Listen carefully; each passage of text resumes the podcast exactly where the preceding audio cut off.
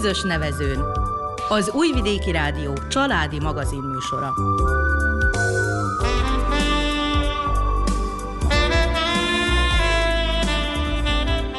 Köszöntjük hallgatóinkat a mikrofonnál Nánás Janikó és Miklós Csongor. A zenét Verica Polyákovics válogatja, a műszaki munkatársunk Bozsidár Nikolics. Az utóbbi évtizedekben szinte folyamatosan van mitől félni országunkban. Háborúk, gazdasági válság, megélhetési gondok, járványok, és sorolhatnánk tovább. Ma sincs ez másként, sőt az aggodalmak közé felsorakozott a klímaszorongás is. Mindez csupán a véletlennek tudható ebbe, vagy netán szándék is áll mögötte.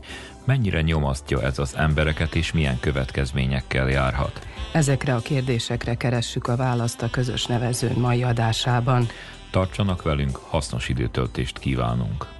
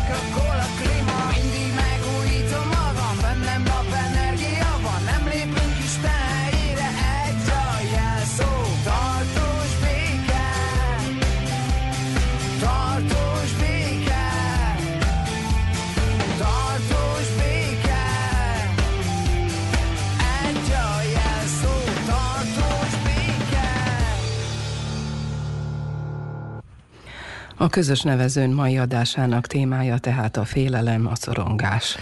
Mi okozza ezt a leggyakrabban, és milyen következményekkel járhat? Bevezetőként erről beszél Koleszár Borbál, a pszichiáter. Így a szorongás, illetve a félelem egy olyan érzés, ami az ember életének a folyamán egyszer vagy több alkalommal biztos, hogy szembesülünk ezzel az érzéssel. Tulajdonképpen egy bizonyos mértékig ez az érzés egészséges is, mert a szervezetet arra kényszeríti, hogy harcoljon, vagy meneküljön, tehát hogy szembeszálljon, vagy meneküljön attól az adott helyzettől, függően természetesen, ami problémát jelent, amikor ennek a feszültségnek, illetve ennek a szorongás érzésnek az intenzitása vagy a gyakorisága megnövekszik. Tehát egy bizonyos fokig a szorongás vagy a félelem egészséges, pontosan ezekből az okokból kifolyólag, amit mondtam, tehát az embernek a teljesítő képességét fokozza. Amikor már gyakrabban jelentkezik, és az intenzitás ugye erősödik, akkor tulajdonképpen épp az ellenkezője történik, tehát nem fokozza a teljesítményt, hanem csökkenti a teljesítményt. A szorongásnak és a feszültségnek testi tünetei is vannak, tehát sokszor az emberek az idegességet és a feszültséget egy kalap alá veszik, illetve szinonimának tekintik. Tulajdonképpen ez nem így van. Az idegesség az csak egy megnyilvánulása a feszültségnek. Tehát a feszültség feszültséget jelentheti a gyakori fejfájások, a nyaki, illetve a háti izmoknak a merevsége, émeigés érzés, erősebb szívdobogás, fokozott izzadékonyság, tehát különféle megnyilvánulásai vannak a feszültségnek, aminek az idegesség csak egy formája. Nem szabad összekeverni a feszültséget és a félelmet. Tehát a félelem az egy olyan érzés, ami természetesen negatív érzés minden alkalommal, viszont magának a félelemnek megvan a konkrét oka. Tehát legtöbbször külső ok váltja ki. Míg a feszültség az tulajdonképpen egy tehetetlenség érzés, amikor az ember úgy érzi, hogy a körülötte lévő dolgokat, tehát a történéseket nem tudja kontrollálni, tehát semmilyen befolyása sincs arra, ami történik az életében, illetve a környezetében. Az, ami tulajdonképpen az elmúlt néhány évben jellemző, és most ezt a szakmai tapasztalatból mondom, hogy a feszültségbetegségeknek a száma, illetve a pácienseknek, akik ilyen szimptomákkal jelentkeznek, robbanásszerűen megnövekedett.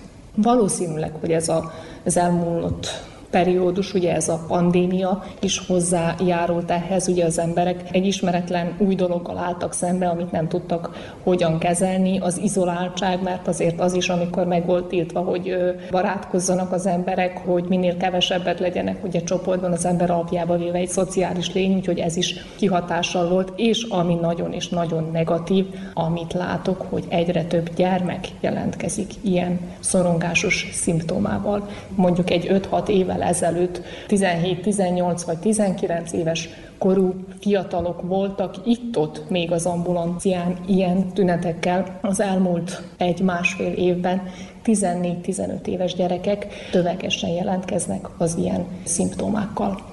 A külső környezetnek a történései, illetve a világnak a történései elkerülhetetlenül az emberben fokozzák a feszültségnek az érzését. Nem tudjuk kizárni az információknak a, az áramlását. A telekommunikációs eszközök, kinyitjuk a televíziót, megnézzük a telefonunkat, a Facebookot, ha nézik az emberek, már csak tehát bombáznak bennünket a különféle információkkal, amiknek sajnos nagyon gyakran negatív vízhangjuk, illetve konnotációjuk van ezek a dolgok akaratlanul is, tehát még ha azt mondja is az ember, hogy na ezzel én nem fogom foglalkozni, tehát azzal, hogy elolvasom azt a címet, hallom valakitől, tehát ez valamilyen szinten az emberben egy nyomot hagy. És tulajdonképpen ezek azok a dolgok, amik a feszültséget, illetve a szorongást generálják az embernek a szervezetében, mert bombáznak bennünket különféle információkkal. Én néha azt szeretem mondani, hogy nem elég gyors az agyunk evolúciója ekkora mennyiségű információnak a feldolgozására. És ösztönösen félünk azoktól. Természetesen hallom, hogy ez a rossz történik, hallom, hogy az a rossz történik, hiába megvan az emberben az a védekezési mechanizmus, amivel tehát egy bizonyos szintig ki tudjuk védeni azt, hogy a történések hassanak miránk is, de minden védekezésnek tehát megvan a maga határa. Tehát egy idő után megereszkednek ezek a védekezési mechanizmusok, és akár egy gát, amikor elkezd csorogni a víz keresztül rajta, tehát ugyanúgy az információk is csak eljutnak hozzánk, amik természetesen generálhatnak egy idő után negatív érzéseket, illetve konkrét esetben szorongást. Konkrétan mitől félnek? Magasan az első helyen áll tulajdonképpen a financiális bizonytalanság vannak olyan páciensek is, akik ugye a háború és a stb. hogy úgy mondjam, ebben a pillanatban olyan dolgoktól, amik még egy kicsit, és reméljük sokáig távol állnak tőlünk, de elsősorban a financiális bizonytalanság az, ami generálja bennük.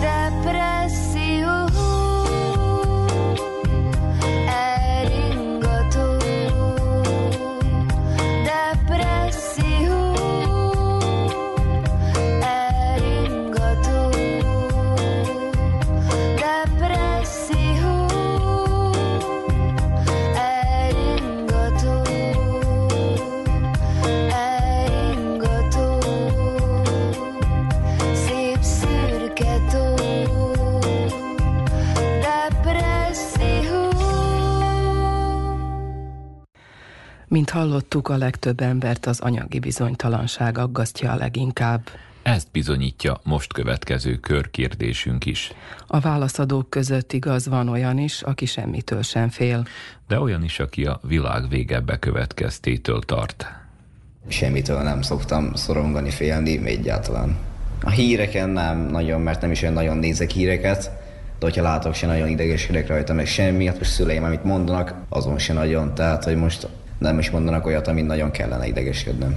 Ebben a korban még a fiatalokat nem érdekli politika, gazdaság, háború, talán ezért? Hát azt nem mondanám, hogy nem érdekli, de viszont nem idegeskedek rajta, hogy most mi lesz, ha, meg mi lesz, hogyha ez így történik, hát most nem fogok rajta idegeskedni. Nem szeretek fantasztikus filmeket nézni, mert akkor rájövök, hogy milyen pirinyó ember vagyok a nagy galaxison belül, és hogy azon nem tudok változtatni, hogyha jön egy üstökös, vagy pedig jön bármilyen olyan, amivel nem tudok kihatással lenni, és ez szorongással tölt el olykor. Viszont aminek nagyon örülök az az, hogy ha a rokonok közel vannak egymáshoz, és sokat beszélgetnek, ezeket a szorongásokat hamarabb át tudjuk beszélni, és rájövünk, hogy másnak is van szorongás, aki egész másért szorong, és valahogy a mi szorongásunk egészen nevetségesé válik a végére. Tehát a szorongásoknak egyértelműen úgy látom a kezelése az a minél több kommunikáció, beszélgetés más emberekkel ebbe az évbe körbejártam Európát, és sok emberrel tudtam beszélni, sok mindent láttam. Teljesen más kép alakult ki bennem, mint amit körünk rak a média. Kicsit nyugodtabb a helyzet, sokkal nyugodtabbat láttam, akármerre jártam, most például Lengyelország keresztül mentem, stb. Például Ukránnal is beszélgettem, meg Fehérorosszal is beszélgettem, meg mindenféle. Kicsit nyugodtabb képet tudok elképzelni, mint ami, mint ami lejön például a médiából. Politikai téren annyira nem szoktam így szorongani, inkább például, ami engem szorongásra szokott eltölteni, az például az iskola, hogy hogy fog sikerülni, illetve ami picit én talán a migráns helyzet, mivel hogy Szabadkán pont azon a környéken van a kollégiumom, ahol a migránsok szoktak lenni, és pont múltkor a Lidőnél volt lövöldözés, és szinte, napi szinten ott közlekedek a Lidőbe és a környéken is, és azért az egy pici szorongásra tölt el hamarabb, hogy bármikor megtörténhet pont akkor egy ugyanilyen történés, amikor épp ott vagyok, és úgy érzem, talán nem mindegy a helyzet. Világpolitikán esetleg idegeskedsz hogy követed? Követni követem, de nem igazán szoktam idegeskedni. Hát én egyáltalán semmitől. Igazából az a háborús téma. Például én Szegedre járok, ott nem nagyon érdekel senkit. Ott elvannak, ugyanúgy megvannak, nem nagyon érdekli őket az, hogy most szomszédban háború, nem háború, mi lesz holnap. Én is valahogy így vagyok, hogy ezzel ellen mi nem tudunk semmit tenni, szóval hogyha bekövetkezik, akkor, akkor úgy van. Hát politikával szoktam foglalkozni, de alapjáraton így félni ilyen dolgoktól, ameddig nincsenek olyan jelek, hogy ez tényleg be fog következni, és hogy ez, ez egy olyan dolog, amit tényleg félni kell, addig szerintem ameddig egyet nem dobnak le, addig én nekem nem baj. Talán a szerettegek egy kicsit erős. Nyilván van az emberekben egy természetes aggodalom jövőre nézve, hogy kicsit bizonytalan időket élünk. Nem tudsz előre tervezni nagyon hosszú távon, de ez inkább ilyen gazdasági szorongás szerintem, ami most az emberekben van, bár is a korombeli emberekben hogy ez a gazdasági helyzet nem tudjuk, hogy hogy fog alakulni, illetve ezek az árak, ezek a drágulások. Tehát úgy érzem, hogy én, amikor beszélgetek a korombeliekkel, akkor így ez egy elég egységes gondolat közöttünk, hogy, hogy hú de drága minden, és hú de nem jól állnak az emberek anyagilag. Már a fiatalok is kezdenek belefáradni az örökös matematikázásról, hogy hogy kijönni a fizetésből? Ja, igen, így igaz. És ez egyre szorítóbb probléma. Szerintem korombeliekkel egyre többen néznek másodállásokat. Egy fizetésből nehéz már kijönni szerintem a mai világban. De hát úgy hallom, hogy ez nyugodtan sincs máshogy, mert épp Heidenheim van, van egyik barátnőm, ő is mondta, hogy ilyen történelmi mélyponton van anyagilag, úgyhogy szerintem ez most globális probléma. Ez a klímaszorongás, ami divat szó, ilyen érinte benneteket? Nyilván igyekszünk tudatosan odafigyelni a környezetünkre, és ami rajtunk múlik, minél többet tenni azért, hogy környezettudatosabban éljünk, de hát most így az miatt külön nem hiszem, hogy így otthon ülnénk sokan és szoronganánk ez miatt, bár is az én társaságomba. Igyekszünk erre a dologra odafigyelni, van egy ilyen probléma, jó, hogyha mindenki tesz ellene, tehát itt inkább a gazdasági tevékenységek szerintem, akik nagyobb szennyezői a környezetnek. Én nem vagyok hozzáértő személy, de persze mindenki önmaga is tegyen minél többet ezért, de itt talán országos szinteken kéne tenni eme ügy érdekében. Egyéb szorongások, politikai Hát nyilván ez az ukrajnai helyzet nem kellemes senkinek, de már azt hiszem, hogy már úgy kezdik megszokni az emberek ezt a helyzetet is, hogy már annyira nincs ilyen pánik ezzel a dologgal, mint ami elejében volt. Csodálatosan sok dologhoz hozzá tud szokni az ember, úgy tűnik. Én szerintem mai fiatalok azok leginkább a háború és annak a következményétől félnek. Szóval, hogyha például ide is elterjed mondjuk az ukrán-orosz háború, hogy itt is lesz következménye annak. Vagy aki most vajdasági például magyar és szerb egyszerre, ugye, és aztán dönts el, hogy melyik oldalon háborúzik, hogyha véletlenül úgy be kell neki is a hadseregbe szállnia. Konkrétan te félsz valamitől? Szorongásom az nincsen, de viszont hát ez a elképzelhetetlen holnap. Nincs az, hogy előre tervezünk, már minden nap új hírek jönnek, új események történnek, úgyhogy folyamatosan készen kell lenni, hogyha valami véletlen van. Hát én próbálok mindig a mában élni, figyelni a jövőt is előre, úgymond előre tervezni, amennyire lehet, de közben azért úgy előre tervezni, hogy maximum egy éves előre tervezés. Szóval attól több ne legyen a terv, mert könnyen változhat. Most ez, ez a klímára én, van egy pár ismerősöm, aki szorong ez miatt egy kicsit, mert ugye ez mostani bőrünkön is mátapítható, érezhető, hogy kezd változni a hőmérséklet, meg stb. Én mondjuk Greta Thunberget követem, és látom, hogy azért eléggé kiáll ez mellett.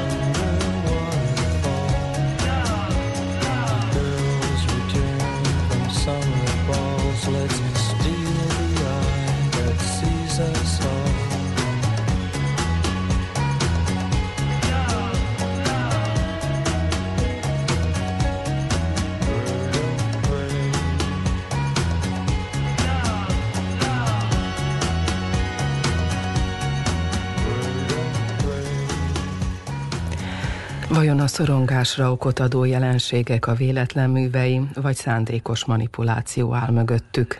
Dr. Gabris Molnár Irén a szociológia szempontjából világítja meg mai témánkat.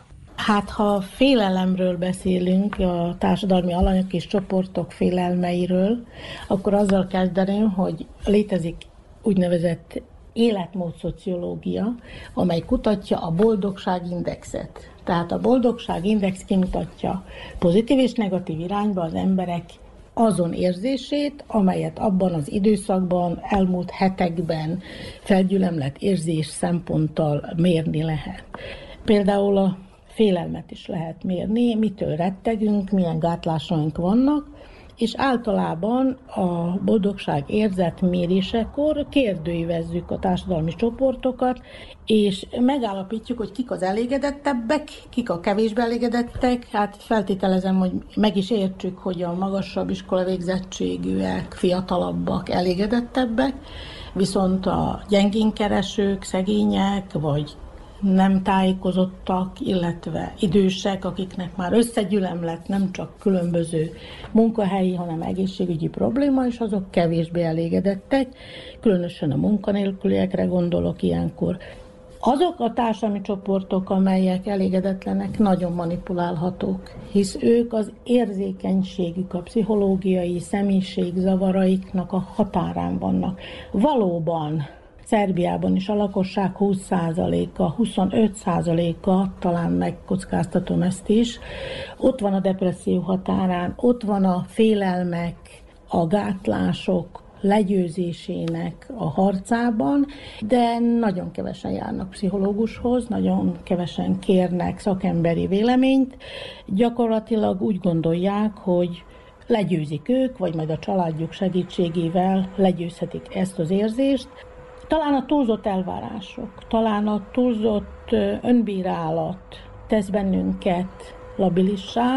Például a fiataloknál az elvárás, a kilátástalan jövő, a karrierépítés bizonytalansága, és attól való félelem, hogy a családalapításban, vagy pedig a munkahelyjén nem állja meg azt a bizonyos kritériumot, amit követelnek tőle, vagy már annak a félelme, hogy itthon már nem is találja föl magát, külföldre kell menni.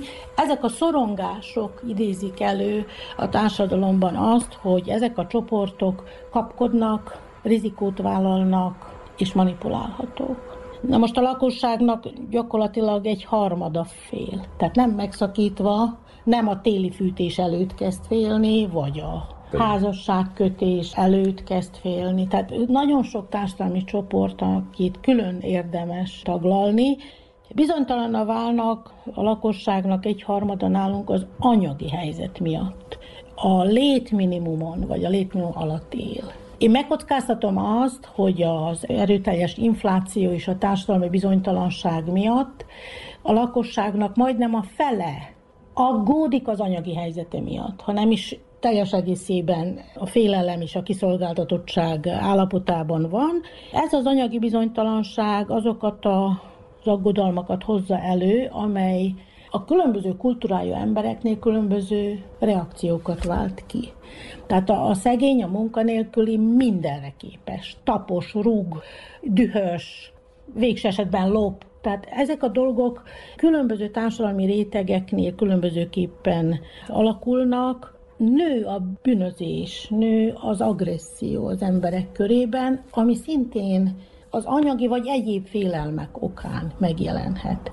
A megfélemlítés az egy másik tényező, az egy olyan érdekes manipulatív helyzet, hogy aki tudja, hogy mely csoportok azok, amelyek gátlásosak, félnek, aggódnak, illetve ott vannak azon a határon, hogy bizonytalanok, például kire szavazzon, amikor választások vannak, vagy mely munkahelyet válassza, vagy egyáltalán mely árut vegyen le a boltban. Ezek mind olyan gátlások, amelyeket a külső tényező megpróbálja manipulálni. És ez az úgynevezett manipulátor, aki végig úgy dolgozik, hogy befolyásol, lehet, hogy még meg is félemlít, de nem fedi fel ezt a szándékot, hanem a bizonyos manipulációnak a cél embere azt hiszi, hogy ő döntött úgy. Tehát nagyon ügyes manipulációs technikákat ismerünk.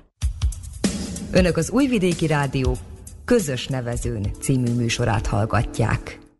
A lakosság több mint a fele nálunk fél attól, hogy nem tudja befizetni a számlákat. Fél attól, hogy komolyabb anyagi krízisbe jut, ha nem most, akkor fél év múlva. Nagyjából a lakosságnak egy kicsit kevesebb, mint a fele, ez nem olyan nagyon régi kutatás. Azt mutatja, hogy félnek a betegségtől is, nem bíznak az egészségügyi rendszerben. Félnek a kórházba kerüléstől, az is egyfajta kiszolgáltatottság, bizonytalanság, tehát ez már hatványozott lett. Még akkor is, hogyha kénytelen elmenni magánrendelőkbe, akkor is már attól fél, hogy nem tudja azt kifizetni. Tehát ez körbe megy, az anyagi bizonytalanság és az egészség megromlásának a dolga. Újabban más-más kultúrájú emberek költöznek a környezetünkbe, én észlelem itt Északbácskában, a határ környékén, hogy az emberek félnek a migránsoktól. Fizikai, személyi félelmek, családok védésének a, a bizonytalansága jelenik meg, és ez annyira fontos, mert Ilyenkor az ember gátlásos, leblokkol, nem jár barátokhoz, nem mer kimenni, nem tudja megoldani. Függ mitől? Hát függenék attól, hogy a rendőrség vagy a katonaság ezt egyszer elrendezze. De miért nem csinálja, hogyha én ebben az államban élek, és elvárom, hogy engem megvédjenek? Tehát ezek a gondolatok annyira bizonytalanná teszik az embereket, hogy megjelenhet az anyagi biztonság, az egészségügyi bizonytalanság, az idegen kultúrájú emberek be nem fogadásának a félelme elküldi őket az országból. Tehát ez egy motiváció, hogy hamarabb külföldre utazzon, menjen, és ott dolgozzon, és ott éljen, hogy elhagyják az országot, ez pedig egy nagyon nagy lépés az emberek részéről, mert ő attól is fél, hogy mi várja őt ott kint. Tehát ő ott valahol, ha nem is a nulláról kezdi, valahol előről kezdi. De itt már nincs szomszéd, ismerős, barát, rokon, akinek nincs külföldön valakie. Tehát valahol egy ilyen kommunikációs hálózatban vagyunk, és a külföldiek annyit segítenek, hogy na jó, két hónapig lakjál nálam, azután nem sikerül, majd újra hazajössz, megpróbálunk munkát szerezni, stb. Tehát a családra utaltság jelenik meg mind jobban beszűkül a társadalmi mozgásterünk, ez ilyen félelmek esetében a családi ráutaltságra. Egy kicsikét a vártnál nagyobb az arány, most már Szerbiában is, a klímaváltozástól való félelem, amit 5-10 évvel ezelőtt még nem is nagyon regisztráltunk. Gyakorlatilag a környezeti katasztrófáktól való félelem megvan ott, ahol árvizek, földrengések jelentek meg, de itt valahol Vajdaságban a környezetvédelmi tényező is kezd előtérbe jutni, de nem a lakosság fele félettől, még mindig csak 10-15 maximum 20%-a.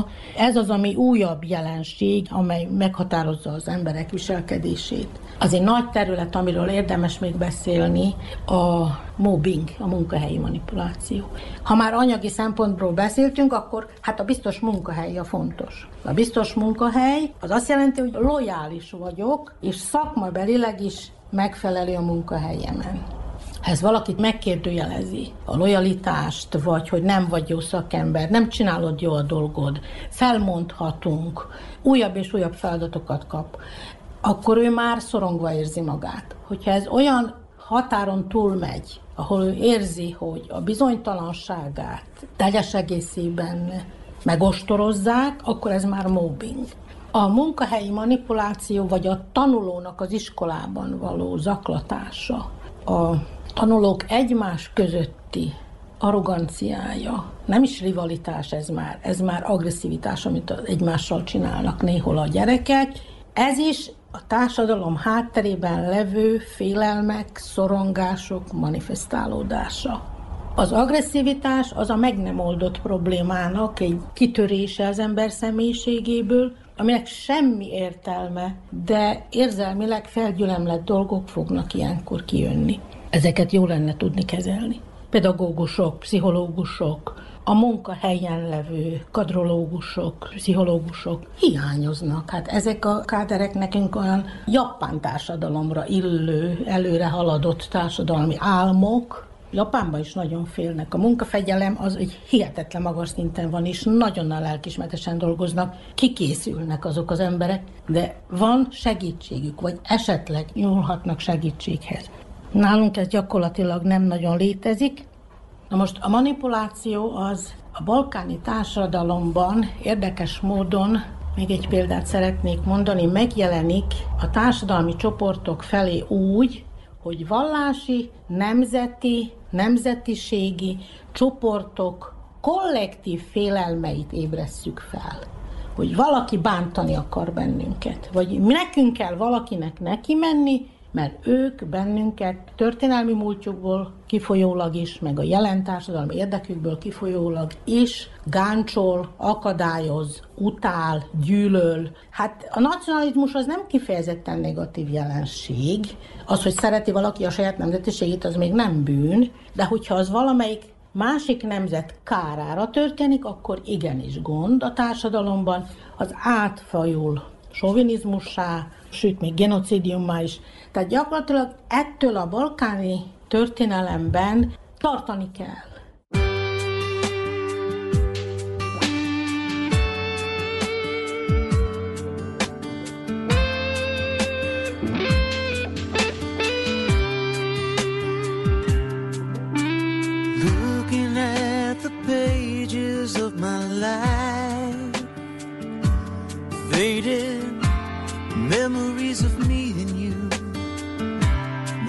you know I've made a few.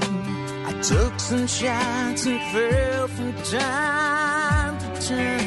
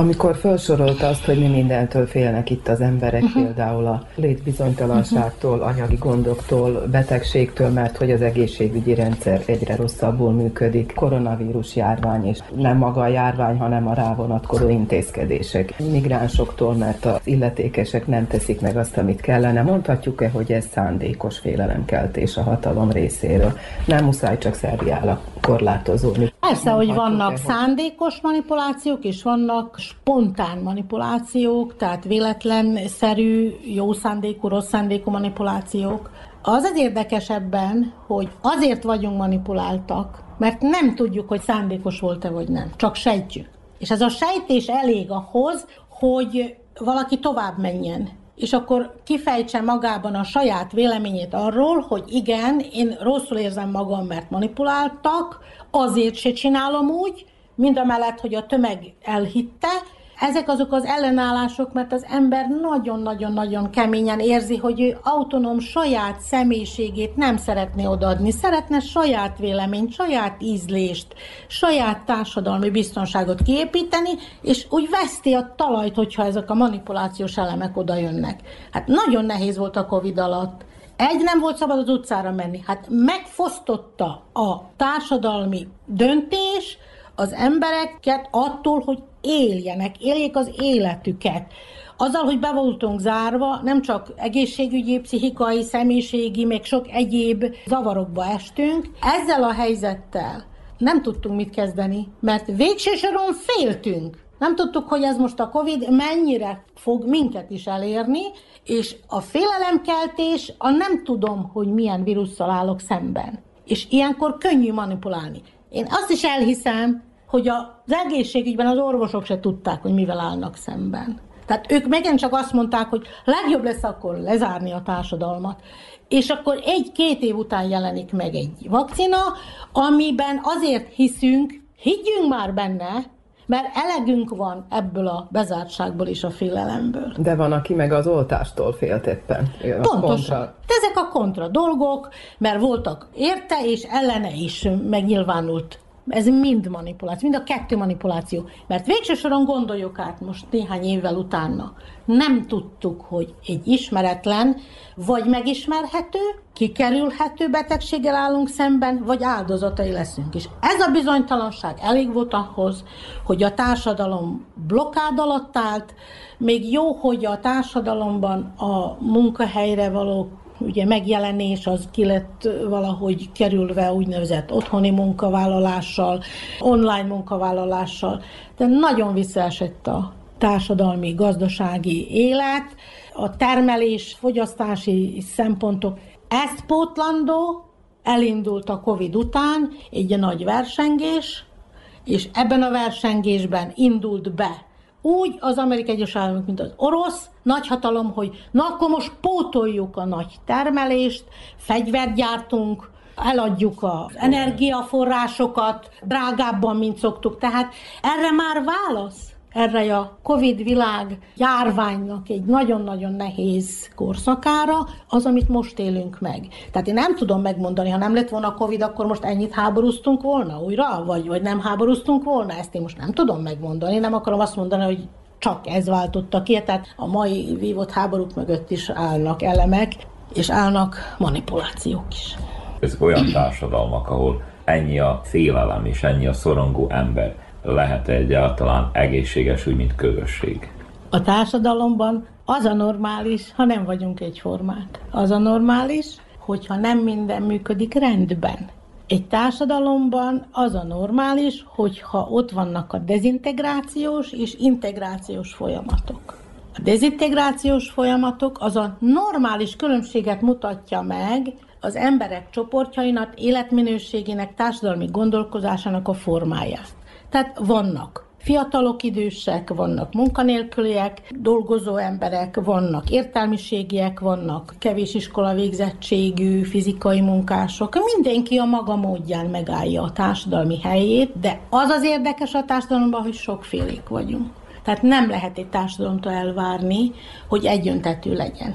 Azt lehet elérni, hogyha nem manipuláljuk ki a szétziláltságot, hanem igyekszünk képíteni egy olyan társadalmi szolidaritást, ahol én szívesen segítenék a betegen, az idősen, a szegényen, ha én nekem meg is mutatják, hogy hogy kell azt csinálni. Nem kényszeríteni, hanem belátom, hogy ezt érdemes csinálni. Szívesen belátom, hogy valaki hátrányos helyzetű, ezért én visszahúzódok, addig a határig, még annak is teret nem adok. Hát de ezt is nevelni kell. Ezt nevelni kell már a gyerekekkel az iskolába. A szolidaritást, az együttérzést, a társadalmi kapcsolatok megteremtését, azt valójában, így mondjam, pozitív értelemben vett manipulációval, neveléssel kell elérni.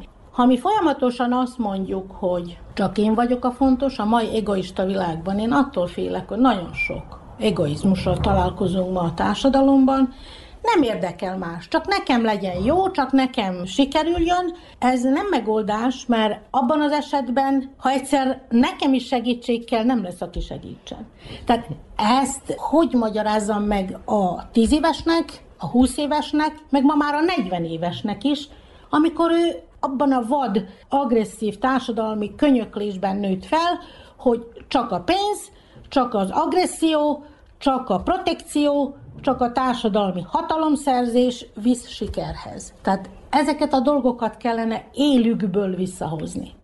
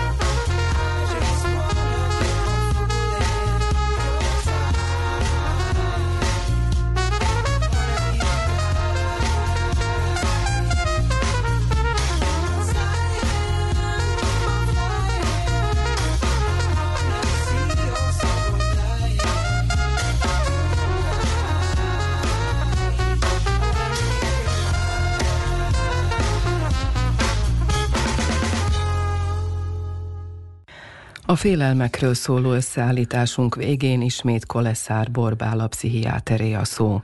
Milyen következményekkel járhat a tartós aggodalom? Erről beszél a következő percekben.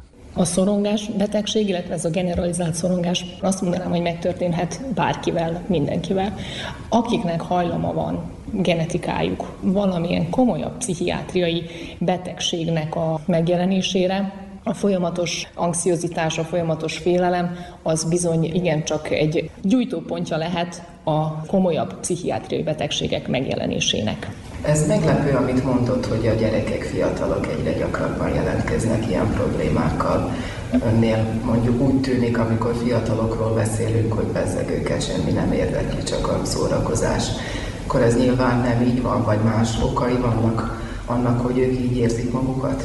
Én azt hiszem, hogy náluk ez, tehát ahogy a felnőtteknél is, ez tudatalatti szinten működik. Tehát ők nem akarnak ez miatt idegesek vagy feszültek lenni, viszont ők azok tulajdonképpen, akik a frontvonalon vannak, ami a médiákat illeti. Gyakran a telefont nézik, főként ezek a közösségi oldalak, ahol mindenféle dolgokat lát, hall az ember. Aztán a viselkedés problémák megnövekedett a gyermekeknek a száma, akik viselkedési problémával küzdenek, és itt elsősorban az önbántalmazásra gondolok.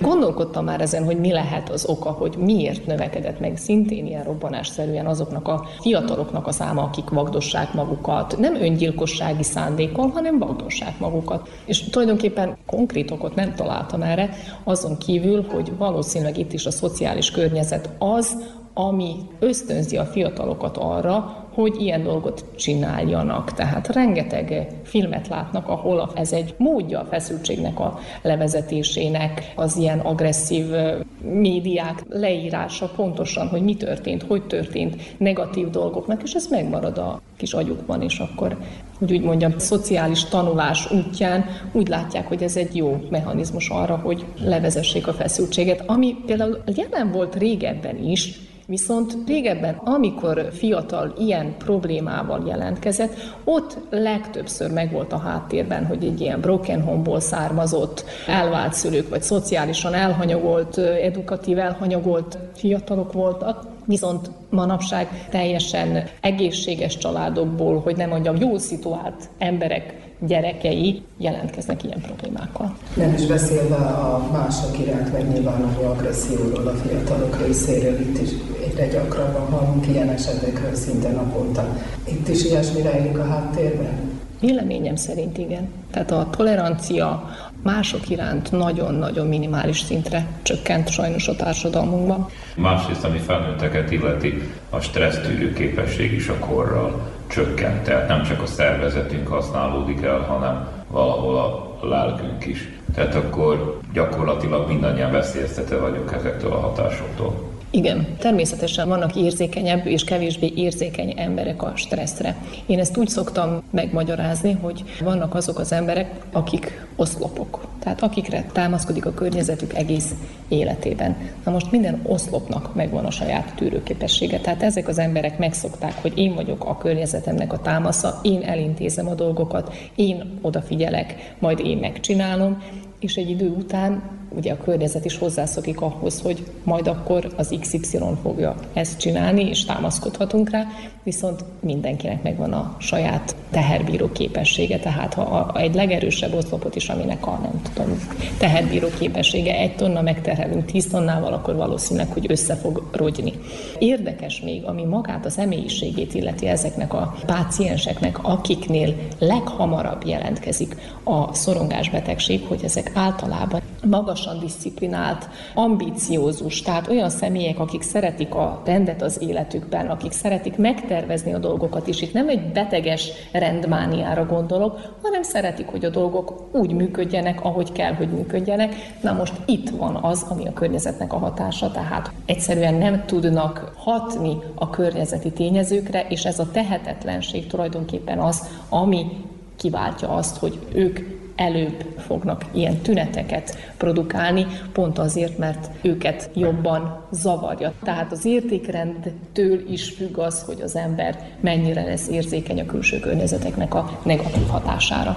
Mikor kell segítséget kérni? Tehát fel tudjuk-e magunkba ezt ismerni, hogy segítséget kell kérnünk? Ellentétben a pszichotikus betegekkel, akik nem ismerik föl sose azt, hogy velük valamilyen probléma van, a neurózisban szenvedő betegek legtöbbször fölismerük. Nem egyszer úgy jön a páciens, hogy én már nem ismerek magamra. Tehát én, aki mindig tudtam, hogy mit akarok, hogy hogy akarom, egyszerűen reggel már az is problémát jelent, hogy milyen ruhát húzzak föl, mert nem tudom eldönteni.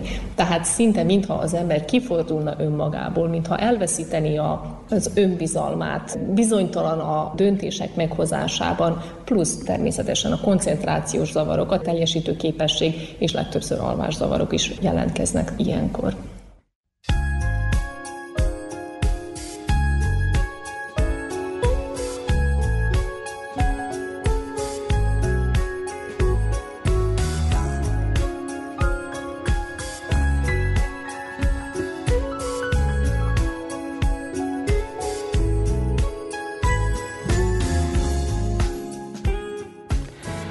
Kedves hallgatóink, a közös nevezőn mai adásának témája a félelem volt. Adásunkhoz a zenét Verica Poljákovics válogatta, műszaki munkatársunk Bozsidár Nikolics volt. Nevükben is megköszöni figyelmüket Nánás Janikó és Miklós Csongor. Maradjanak az Újvidéki Rádió mellett.